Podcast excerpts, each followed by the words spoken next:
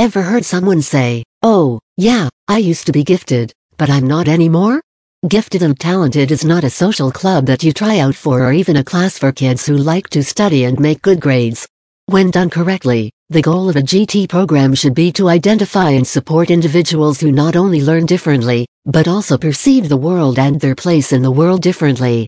Educators should be trained not only in meeting the academic needs of these students, but also in their unique social and emotional needs. It's a spectrum. Gifted students are not a homogeneous group. The experiences and needs of GT students are all over the board.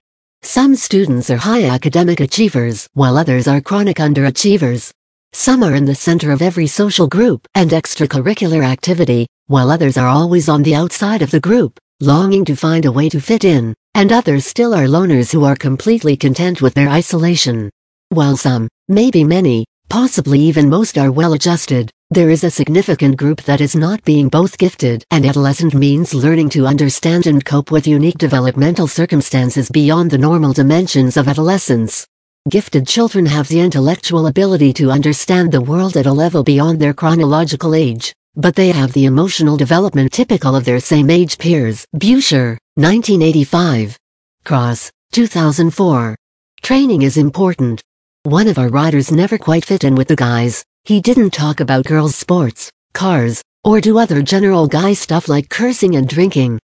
He eventually funneled his uniqueness into religious extremism in an unintentional attempt to justify being different, wearing in-your-face Christian t-shirts, carrying a big Bible, listening to only Christian music, and parading through school on weekly prayer marches.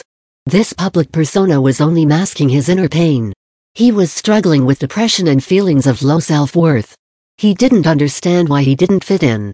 He didn't understand why he was different. Thankfully, he had a teacher his senior year who was trained in the social and emotional needs of gifted and talented students. She saw through the facade and put him on the path to being true to himself. Student experiences. Ah, the gifted and talented program. Everyone else thinks you are a freak of nature so here's extra homework Jeremy here is one student's story. I tried three times to be in the GT program. The first two were in the beginning of my elementary school days. I had two separate teachers suggest that I take the test. Both times I was one question short of being placed in GT. Not sure how it works now, but at the time I went to name of school which had the most exclusive GT program. All of the students who tested into the classes were completely separated from the rest of the school, except for lunch. So during lunches, I was able to be with my friends again. They spent all of their time talking about what they did in class and things they were working on.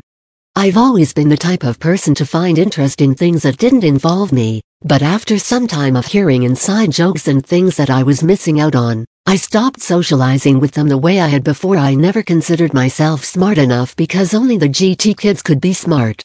Which is crushing for an elementary kid. I know now that I was being a little ridiculous, and that my loss of friends was inherently more crushing than the class itself. My views on my intelligence, or lack thereof, shifted my last few months of fifth grade when I got my state assessment test scores back. I got commended on all, not shockingly so, but I received numerous perfect scores. In junior high I didn't opt for any advanced classes, because I assumed that they were only for GT kids. Luckily, my sixth grade English teacher strongly suggested I not make the same mistake going into seventh grade. He also set me up for another GT evaluation that summer I took the test and made it.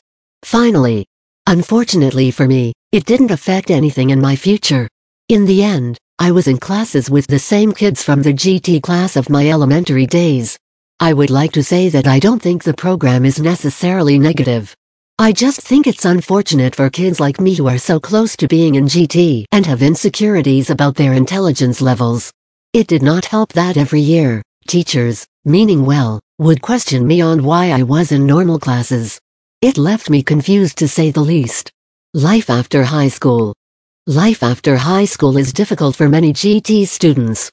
After spending most of their lives with professionals who have been trained in understanding the nature and needs of the gifted, they are thrust into a world of people who don't understand them and are no longer in the protection and safe environment of GT or advanced classes. They find themselves having to identify who they are, where they fit, and how to conform to the standards and norms of society at large. While there are no formal standards or expectations for teachers to prepare GT students for this part of life, it is the least we can do. Characteristics of GT A great way to prepare GT students for the realities of life after high school is to help them better understand themselves. Gifted and talented is an educational diagnosis that should lead to both more effective learning and a greater understanding of oneself. Just because they have been identified as gifted and talented doesn't mean that they have ever actually learned what that means or considered the implications of being GT. A good practice is to hand out a list of characteristics of gifted and talented students. Have them mark the characteristics they can identify with and open it up for discussion. What did you see on the list that you didn't expect? Did some of these characteristics seem negative? What did you see and immediately think, yes, this is so me?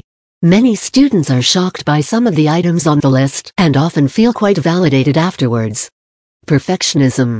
One of the most crippling characteristics GT students deal with is perfectionism. These students are often worried about not living up to the standards they may have created for themselves in previous years, not living up to the expectations of their parents and teachers, or not being as great as siblings or peers.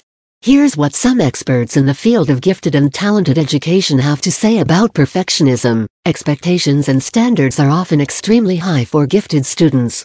A long history of high academic success. Continual, glowing feedback from teachers and parents. And pressures from school, society, family, and self can contribute to the idea that peak performance should always be the norm for gifted adolescents. Davis and Rimm, 1998. Delisle, 1992. Silverman, 1999.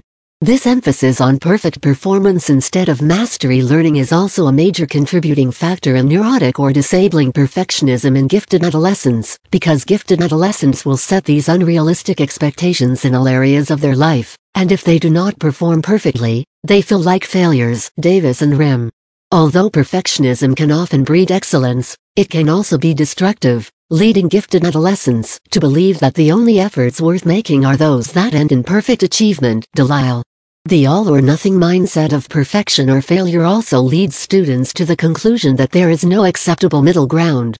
This type of mindset manifests itself in perfectionistic tendencies such as setting unrealistic goals or focusing on the final product grades instead of the process of learning. Rathbun. Most students are shocked to find out that procrastination, Another trait common found among GT students is often a symptom of perfectionism.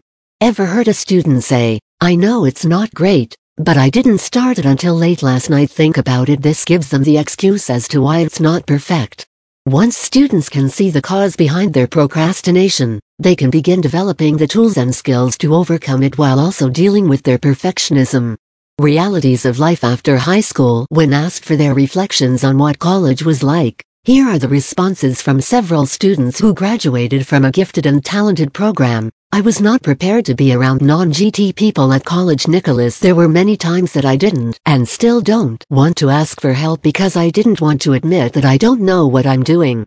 Courtney of course the strangers in my class don't know exactly how to take, much less appreciate, the strange humored comments during lecture.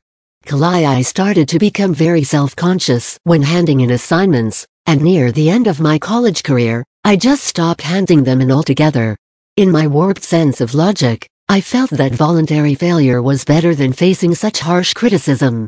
Shelby I spent most of my classes in the bathroom panicking. Kristen I was almost forced to put my creative side aside in order to conform.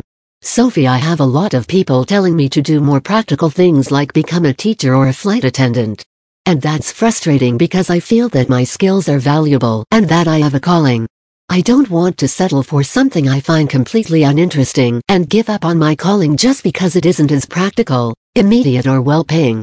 Ashley preparing students for life after high school teachers can model kindness, caring, and concern for all students, and maintain high standards for positive behavior such as zero tolerance for any acts of unkindness.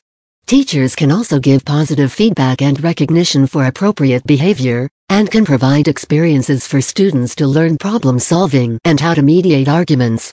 Classroom teachers can develop and implement effective curriculum units in areas such as conflict resolution, decision making, and leadership. Gifted youth should be taught the stages of normal development so they can gain insights and develop healthy responses to thoughts and feelings they might otherwise regard as strange or disturbing.